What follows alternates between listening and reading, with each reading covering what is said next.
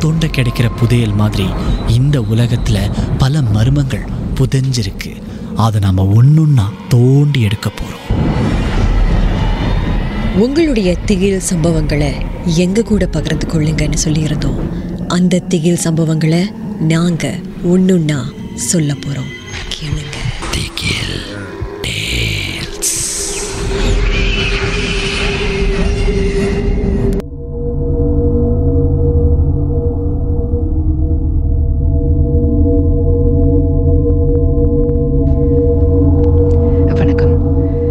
தான் துர்கா சௌந்தர்யா சமீபத்தில் தான் ஒலி தொண்ணூற்றாறு புள்ளி எட்டோட நான் இணைஞ்சேன்.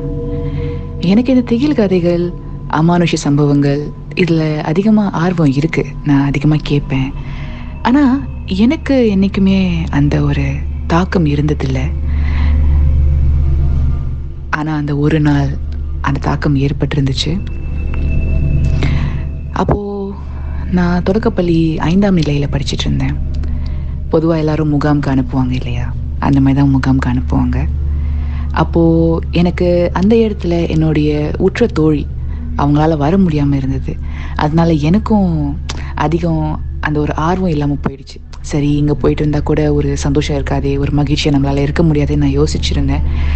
ஆனால் அங்கே போனதுக்கப்புறம் எல்லாமே ஒரு அளவுக்கு நல்லா தான் போச்சுன்னு சொல்லலாம். மகிழ்ச்சியாக இருந்தது. அங்கே இருக்கக்கூடிய பல பயிற்சிகளை நான் ஈடுபட்டிருந்தேன். எல்லாமே போயிருந்துச்சு.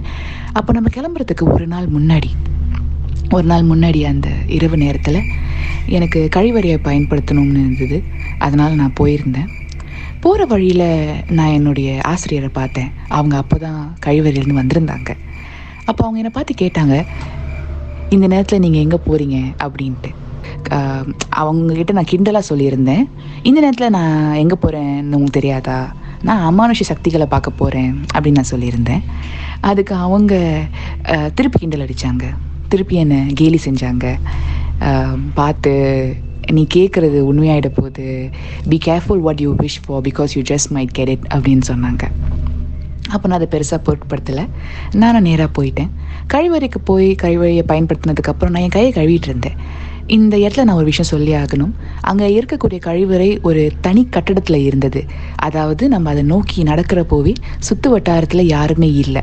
அப்போது நம்மளுடைய முகாம் கிட்டேருந்தும் அந்த கழிவறைக்கிட்டேருந்தும் நிறைய தூரம் இருந்துச்சு இல்லையா? அப்போ நடந்த பொறுப்பே நமக்கு தெரியும். சுற்று வட்டாரத்தில் யாருமே இல்லை. அந்த இடத்துல யாருமே இருக்க முடியாது அப்படிங்கிறத நம்ம புரிஞ்சுக்கலாம் அந்த இடத்துல. அப்போ கழிவறைக்குள்ளே போகிறப்போ இரண்டே இரண்டு அறைகள் இருக்கும். அப்போ ஒரு அறையை பயன்படுத்திட்டு நான் வெளில வந்துட்டேன். கைகளை கழுவிட்டு இருக்கும்போது இன்னொரு அறையிலேருந்து ஒரு அழுக சத்தம் வந்தது. அழுக சத்தம் வரவும் எனக்குள்ள உடனே ஒரு ஒரு பரிதாபம் தான் வந்ததுன்னு சொல்லலாம். அந்த இடத்துல எனக்கு தோணுச்சு சரி நம்மள மாதிரி யாராவது இந்த முகாமுக்கு பிடிக்காம வந்திருந்தாங்களோ அவங்களுக்கு ஏதாவது பிரச்சனையாக இருக்குமோ அப்படிங்கிற ஒரு அக்கறையில் நான் கொஞ்சம் சத்தமாக சொன்னேன். கவலைப்படாதீங்க. எதுவாக இருந்தாலும் நல்லதுக்கே தான். எப்படி இருந்தாலும் நாளைக்கு நம்ம வீட்டுக்கு போயிடுவோம் இல்லையா? நீங்கள் கவலைப்பட வேண்டாம் அழ வேண்டாம் அப்படின்னு. அப்படி நான் சொல்கிறப்போ அந்த அழுகை இன்னும் சத்தமாகச்சு இன்னும் தேம்பி தேம்பி அழ ஆரம்பிச்சாங்க. எனக்கு மனசு தாங்கலை. கதவு பக்கம் போய் நான் நின்னேன்.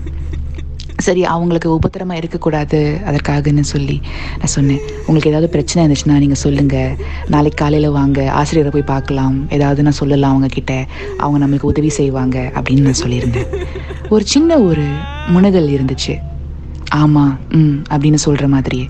சரி நான் நானும் மறுபடியும் வந்து என்னோட கைகள் அப்போது நான் சோப் பயன்படுத்திட்டு இருந்ததால் நான் இன்னும் கழுவி முடிக்காமல் இருந்தேன். அப்போ நான் கழுவிட்டு இருக்கிறப்போ என்னுடைய இன்னொரு நண்பர் உள்ளே வந்திருந்தாங்க. அவள் உள்ளே வந்துட்டு என்னை பார்த்துட்டு ஓ நீயும் என்ன இங்கே தான் இருக்கியா? சரி எனக்காக காத்துரு நானும் முடிச்சுட்டு வரேன் அப்படின்னு சொல்லிட்டு அவள் கழிவறைக்குள்ளே போனான் ஆனால் அவள் கழிவறைக்குள்ளே போனது நான் இவ்வளோ நேரமாக நின்று பேசிகிட்டு இருந்த அந்த ஒரு கழிவறை அறையில் தான் அவள் போயிருந்தாள் இருந்தது ரெண்டு கழிவறை அறைகள் தான். நான் உள்ளே போயிட்டு வந்தது எனக்கே தெரியும் எதுன்னு.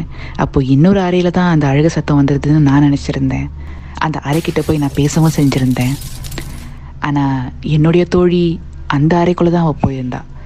அப்போது அவ்வளவு நேரமாக அழுக சத்தம் வந்தது எங்கேருந்து?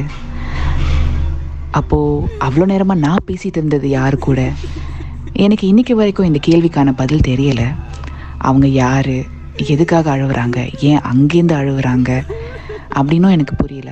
இருந்தாலும் ஏதோ ஒரு வகையில் என்னால் அவங்களுக்கு ஒரு அமைதி கிடைச்சிருந்துச்சுன்னா அதை நினச்சி நான் இன்னைக்கு வரைக்கும் சந்தோஷப்படுறேன்.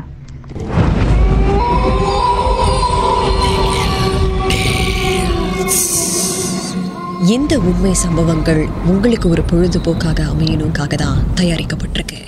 அப்படி இதை கேட்கும்போது உங்களுக்கு ரொம்ப பயமாக இருந்துச்சுன்னா தொடர்ந்து மற்ற மற்ற பாகங்களை கேட்காதீங்க. திகில்.